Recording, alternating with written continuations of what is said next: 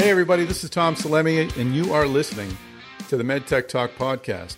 We're going to get hardcore MedTech right now. This is good old fashioned orthopedics talk. We spoke with Tim Patrick. He's the CEO of Cartiva. And uh, before I go on, I'll uh, I'll confess my love for the orthopedic sector. I just think it's uh, it's just a great sector because it's so un- easy for me at least to to to understand and it provides immediate relief to the people who have the procedures. And there's so many people who need that kind of help who live day to day with aches and pains that slow them down and keep them from exercising and keep them from enjoying their families. And no it's not as literally life or death as cancer or cardiovascular things and other things other diseases that can uh, that can cost someone the ultimate price, but it is something very meaningful. Uh, living in pain is is a terrible thing, and uh, it's something that I think the the the that goes mm, unreported or underappreciated sometimes. That living with pain, just even what can be considered moderate aches and pains, can be a real life changer. So it's great to see when new technologies come around that can provide uh, simpler treatment for those uh, those uh, conditions like arthritis that can uh, just really really slow someone down. And Cartiva is one of those companies. The FDA this month approved its synthetic cartilage. Uh, the first application is in the toe. Uh, Cartiva is going to go for other applications in the future. And it, this is just really a game changer. I mean, if we could move away from fusion when it's not necessary and provide some some artificial cartilage to really cushion the blow. That would just provide relief for so many people without them having to, to suffer with the uh, the discomfort of of fusion. So this is a great conversation. Tim Patrick is a pure medtech guy. He did cancer before this, and we'll get into his background.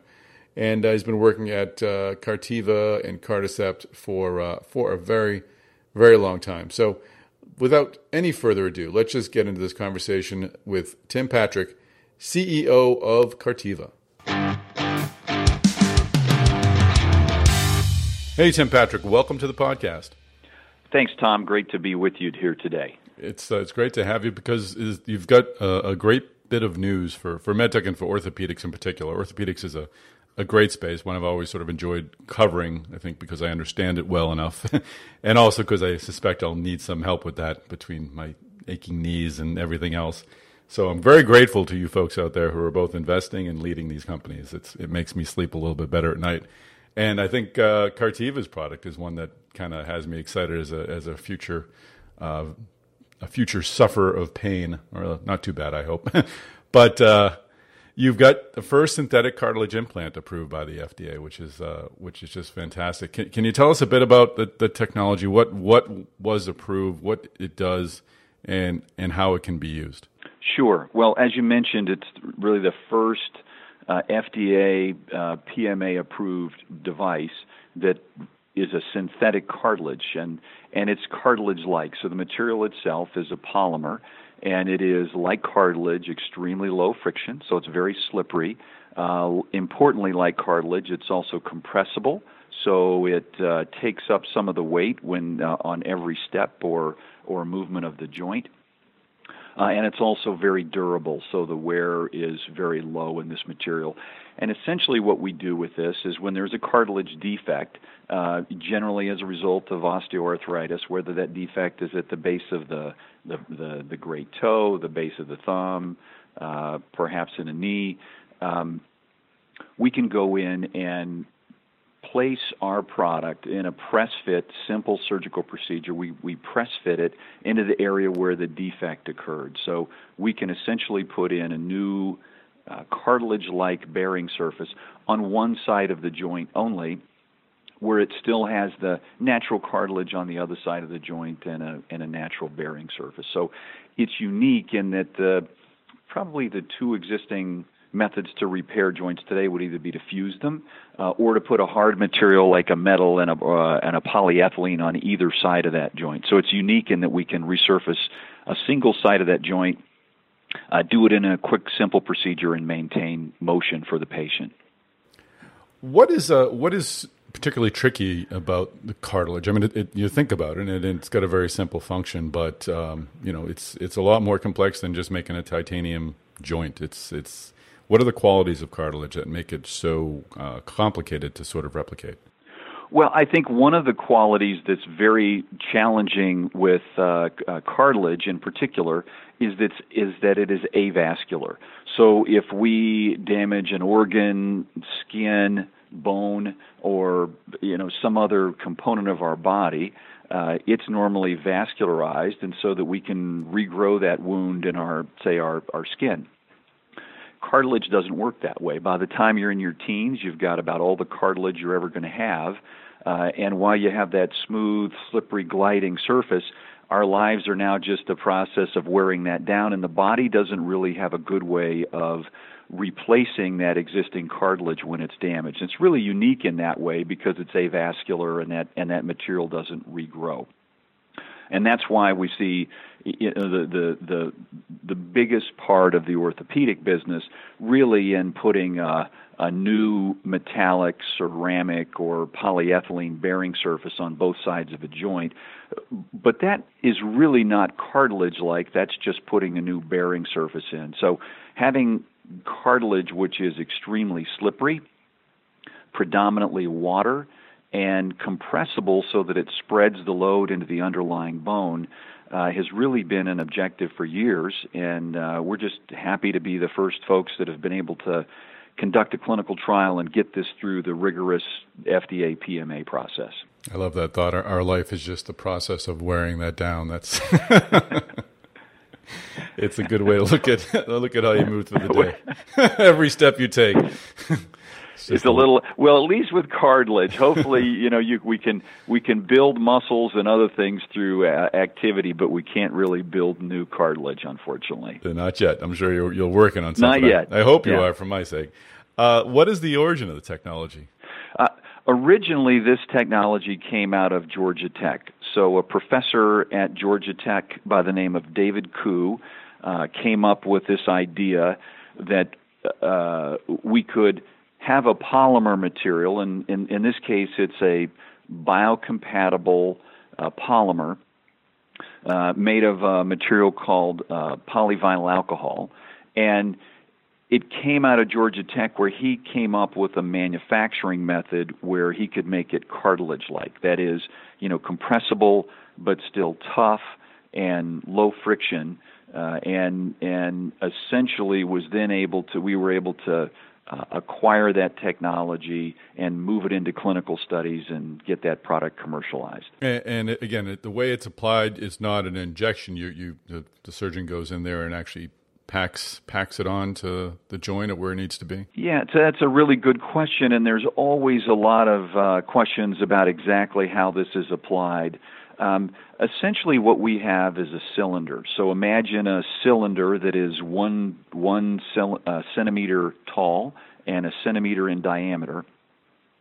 And we take a uh, drill and we're drilling out the defective cartilage site. And we have different sizes of these cylinders. And then once that's drilled out to a depth of about a centimeter, we then take that little cylinder of synthetic cartilage and press fit it into the defect area.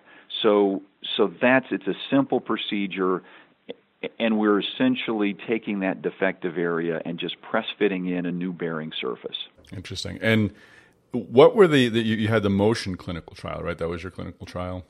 What, what, That's correct. How it was 236 patients, multi-center, is randomized. So this is this is the real deal. You you kind of went all out how long did it take you to put that together? Uh, I can't imagine you had a hard time finding people to participate in it. But what was the? How long did it take you, and what was that whole process like? Well, sure. We we actually ran the study uh, in Canada and the UK, and we started that process. We we had initial discussions with the Food and Drug Administration about the study uh, in 2008, and then we enrolled our first patient in that study in 2009. Uh, the study was then completed in 2013 was our final patient that was enrolled. So, uh, you know, it, this ended up being the largest study that had ever been done for arthritis at the base of the great toe. Uh, and we ended up with 12 sites, six in the UK and six in Canada as we move this forward. So, so yeah, it, it's a pretty lengthy process to get uh, the sites signed up, to get through the contracts, ethics approval, uh, et cetera. Uh, as much as we'd like that to go forward, we're in some ways at the mercy of the pace that uh, each institution uh, is willing to take it through. So it takes a while to get these things set up, but um, you know, it took us a few years to get the patients accrued. And then the FDA wants to see two year follow up on every patient. So the gating item is really the time you've accrued the last patient. You then need to wait two years from that, and then of course there's data analysis that happens after that point. So just by the nature that it's a two year follow up on every patient, makes it a uh, a pretty lengthy process. So in our case, if you look at this starting in you know, 2008 and submitting the PMA to FDA in 2015, uh, it gives you some idea of how long it took us to get through this entire process. Wow, that is a uh, that is obviously a long time. Not necessarily in med tech, because some things take longer, neurostimulation and such. But you would think that this is a fairly simple technology that wouldn't have required uh, as much time. What was what were some of the challenges in that? And you kind of hit upon them in your previous question. And and just to clarify, you didn't do you didn't have any patients or centers in the U.S. This was all UK and Canada. Yes, uh, it was all UK and Canada. By the time we, we had an enrollment goal, and we were concurrently doing doing some additional work that the FDA had requested. By the time we submitted that data to the FDA, we had accrued uh, the the study target, uh, the 236 patients in the UK and Canada. So we did not end up accruing any patients in the United States in the in the clinical study. So, and, and the results were were pretty much off the charts. Just looking some of the, the key findings, I think you had a it was a 93 percent reduction in median pain. Uh, 168% improvement in median function for sporting activities, 65% improvement for daily living. I mean, they, they seem to be very, very clear, uh, a clear success this trial. This trial, the, the trial results were clearly successful. What did did did it?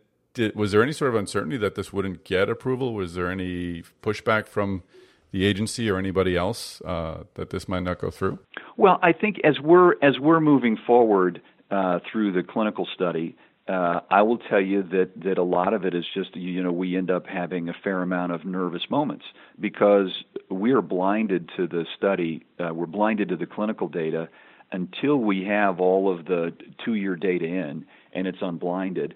So, other than having a physician tell us that uh, you know patient X or patient Y seemed to do well, we were blinded and had no way of knowing what the clinical data looked like. So while we had done uh, uh, uh, the product's been CE marked for some time, so while we had treated a lot of patients in Europe and they'd been successfully treated with this the same device and the same procedure, uh, we certainly didn't know what the results of the clinical trial were going to be uh, until we we were, were, you know we kind of unblinded that uh, in you know 2014. So um, yeah, I mean, I think there's some nervous moments about it, and then when you when you do have the data, uh, you know, the FDA is going to continue to have a lot of questions. So they're they're a, they're a diligent group in orthopedics, and uh, they're going to make sure that the product is safe and effective,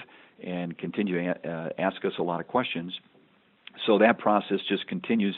So I would say, even up until the April 20th panel meeting, you were confident that you've got great clinical data and you know that you'll ultimately prevail, but you don't know how long that process is going to take. And so that's that's some of the I think that's some of the the challenge in the process is that um, while you while we had great data, it took us a long time before we knew we had that because we were blinded to it.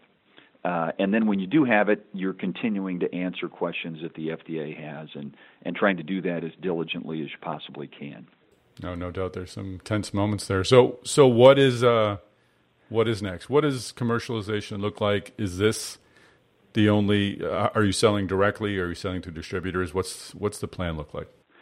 So the plan right now is to have a hybrid model. So we have uh, our own team. Uh, we've got a few folks that are uh, have great experience in this area and have been with the company for a while now. So we'll use that group to to essentially beachhead the procedure, and then we will in, then we intend to have a series of uh, distributors throughout the country, uh, independent reps and distributors who will uh, fill in in those other areas for us. So has the the rollout obviously has has started? Uh, how how are things looking at this point so far?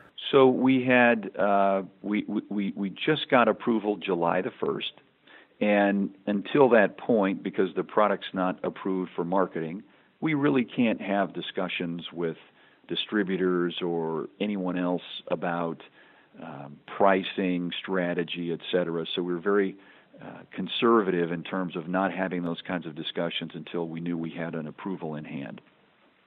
Um, we then have the the big annual foot and ankle meeting, which is the AOFAS meeting in Toronto. Uh, that's coming up um, here July the 20th, and that will really be the commercial introduction to the U.S. market uh, is that meeting that, that's coming up here next week.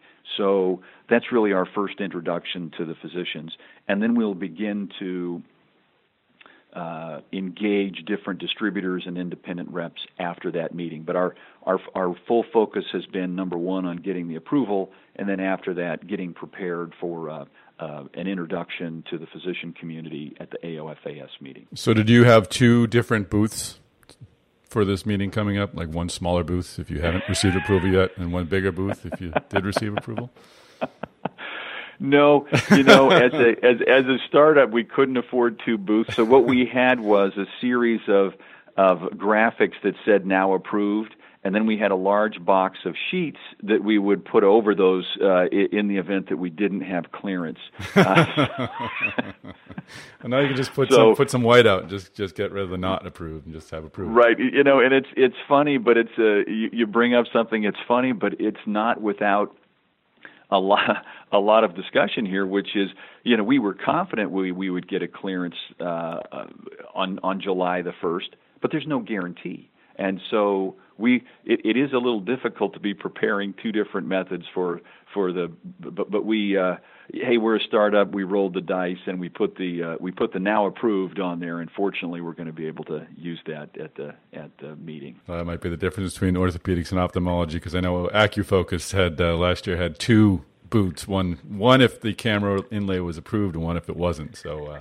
They fortunately got the approval, so they were able to use the, the big one. Hi, Tom here. I want to take a quick break from this great conversation with Tim Patrick to remind you to go to the medtechconference.com. Sign up for our newsletter, the MedTech Talk newsletter. It's the uh, companion to this podcast. Uh, do that, give us your email, and each week we'll send you this podcast, our articles, our videos, all of our MedTech coverage for the low, low price of nothing. All you have to do is give us your email at medtechconference.com com. Now back to this conversation. Uh, so what? Let's. I mean, let's talk about orthopedics. I mean, this is a space, and as I opened up, uh, it's a space I enjoy. Uh, but on the on the venture side, it's been a little sleepy because uh, you know a lot of this, the spine certain area areas certainly taken its hit, and we can discuss whether or not spine's part of orthopedics. But I'll throw it in there for now. Um, but in terms of innovation for startups in, in orthopedics, there's there's not a lot of stories like yours or at least not getting the attention perhaps that they should. What is your sense of uh, the startup scene in orthopedics, and what does an approval like this do for the orthopedic sector? Well, I think you're I think you're exactly right. First of all, that there really has not been a lot of uh, innovation of late, and part of that is because it's very difficult with these.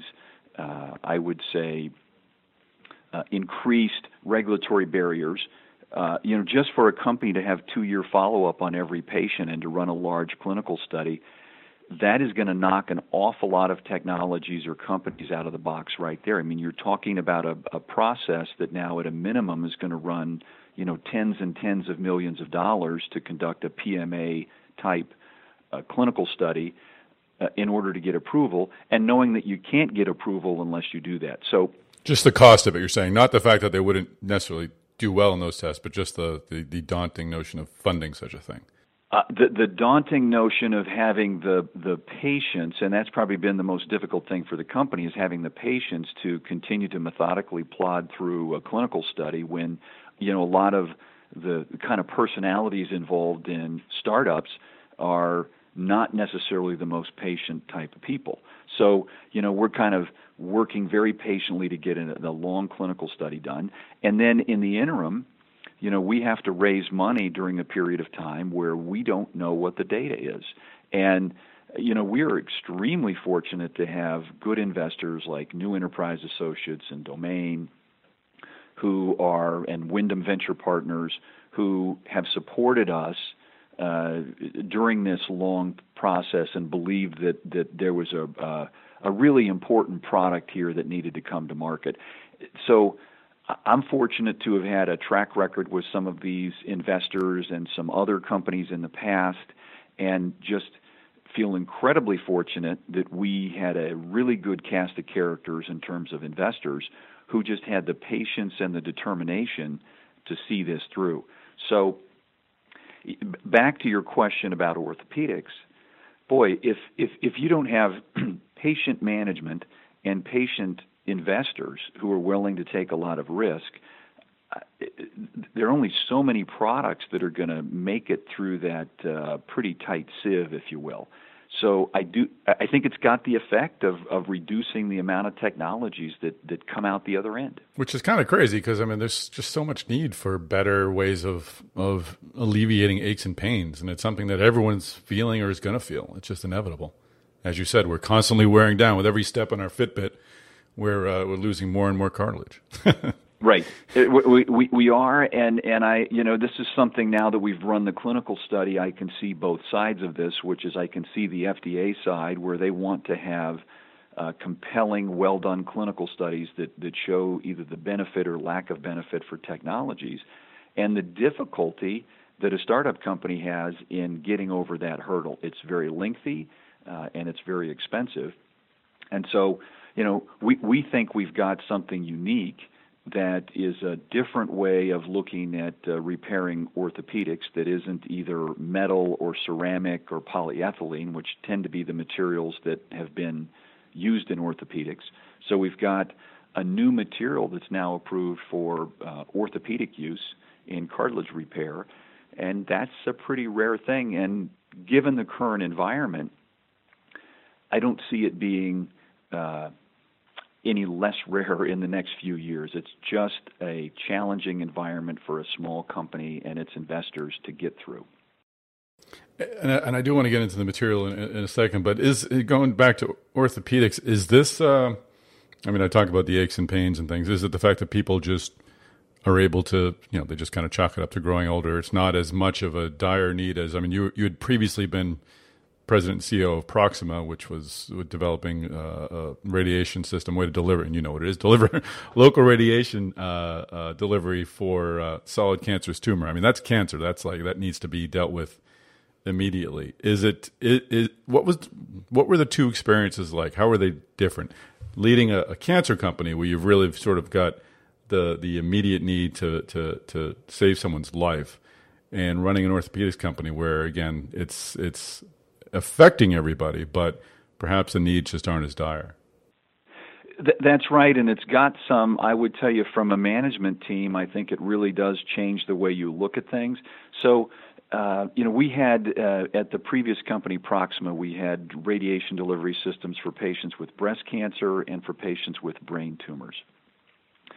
It, it, was always kind of a muted thing when we had another case that was scheduled because you knew that we were we had successfully you know uh, sold another product and brought a new option to a patient a physician and yet you knew that there was a lot of suffering from that patient. And and so it, it, it was you know if if our product was going to be used in another brain tumor patient we were happy that we had provided a tool and yet at the same time you're a little bit thoughtful about how difficult this whole procedure or this whole process of the disease is for the patient uh, and for that family.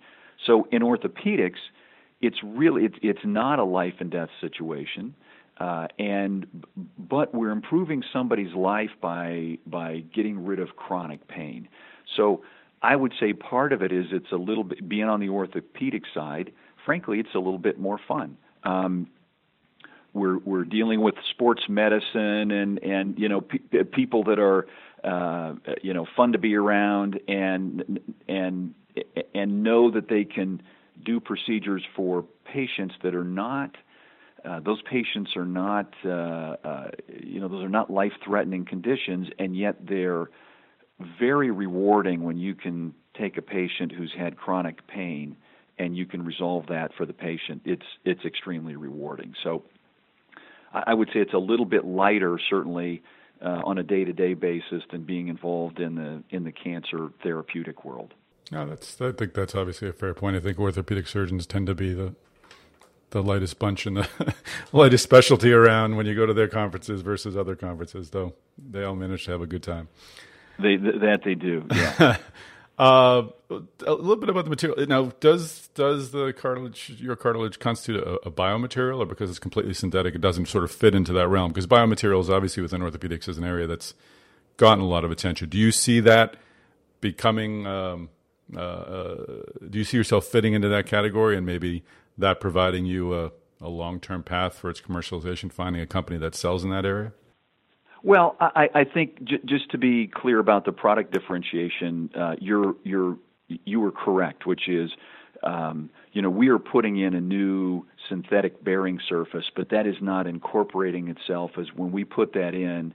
Uh, it is not incorporating within the body. We're not trying to stimulate cell growth. We're really putting in an off the shelf cartilage like bearing surface into that defective area. I think there's been a lot of attention to uh, trying to regrow cartilage. Um, it's it's a very challenging area again because the body that that cartilage is avascular, so the body doesn't necessarily regrow that cartilage, and it's a it's a promising field, uh, but, but it's probably got a long way to go until cost-effective uh, answers to our cartilage defects can be delivered by by regrowing that with a natural material. So we think that having a synthetic bearing surface here uh, that is cartilage-like uh, is going to be attractive for decades to come, uh, and, it, and, and and hopefully at some point then. Uh, some technology comes out that can re- regrow cartilage and, and perhaps uh, uh, obsoletes Cartiva, but we don't think that happens for decades yet. Mm-hmm. Go back in history just a second. Cartiva actually spun out of a company called Carticept, which you founded, correct? That's correct. How did that come together? Um, uh, how was that decision made to spin the technology out rather than just develop it within Carticept? Sure. So this has been we, we, we think it was the right thing to do at the time is to, to have two separate paths for these two different technologies. Um, but I would say that it's also required a lot of explaining over the years because it's a little bit non-traditional for a, a venture firm to or a venture-backed company to essentially separate into two venture-backed companies. So in, t- in 2011, uh, we had injection technology. Uh, used for steroid delivery and, and some other orthopedic uh, products that we were selling that were combined with orthopedic ultrasound. And then we had the, the Cartiva products, which were involved in a very long clinical trial, PMA products. And while they were both geared at orthopedics, the two products really didn't fit well together. Um, one was an office call point, the other obviously took place in surgery. One was going to require a PMA, that is the Cartiva. Uh, the Carticept products were 510K products and worked together with ultrasound imaging. So it just made sense to separate these, and we did that in, in 2011. Generally run by the same management team, but with some specific employees dedicated to the two different areas. So it, it, the companies are completely separate in terms of intellectual property and anything that would affect those technologies. Um, but uh, it, it, made sense at that time uh, to split them into two different companies. Hmm, great. So you are you still CEO of Cartiva? Uh, yes, I am. I see. Okay. Well, that does make sense. So, what? Just last question. What is? Uh, uh I'm sorry. I asked if you were uh, CEO of Carticept. Uh, yes, I'm uh, CEO of Carticept yeah, as well. I've got yeah. my uh, got my Carticept and Cartiva mixed up. No. Going forward, focusing now on Cartiva, what is your long term pipeline plan? Is it is it merely getting approvals uh, for other applications for your cartilage, or do you see yourself building out your product offerings into other types of uh, types of products? So we currently have a, a clinical study ongoing right now uh, for Cartiva in a slightly different shape, um, being used for arthritis at the base of the thumb. So we think we've got another very interesting extremities application for this material, uh, and it's a similar situation where a lot of people, uh, predominantly in this case, uh, older women, women older than 60 or so, end up with uh, arthritis at the base of their thumb and have trouble grasping items and so forth, just day to day living. And while there are some successful procedures used to treat that today, we think if we could just go in and repair that cartilage, we could maintain the structure in the in the thumb and the hand very effectively. So we are um, more than halfway accrued with that study right now and think that that's a really interesting application. We do have a CE mark uh, for uh, a device that treats uh, focal chondral, chondral defects in the knee, and that's uh, another area that we're uh, developing. And then we've got some uh, other cartilage defects in other areas of the body that I won't go into any detail with you right now, where we think there's other application where uh, the Cartiva material is either uh, all or in part, you know, part of the answer there for additional cartilage defects. So we think the material's got application in many other uh, orthopedic joints, and we're kind of methodically going through those different potential indications and and and uh, running those to ground. And we think there's some really interesting uses for this material.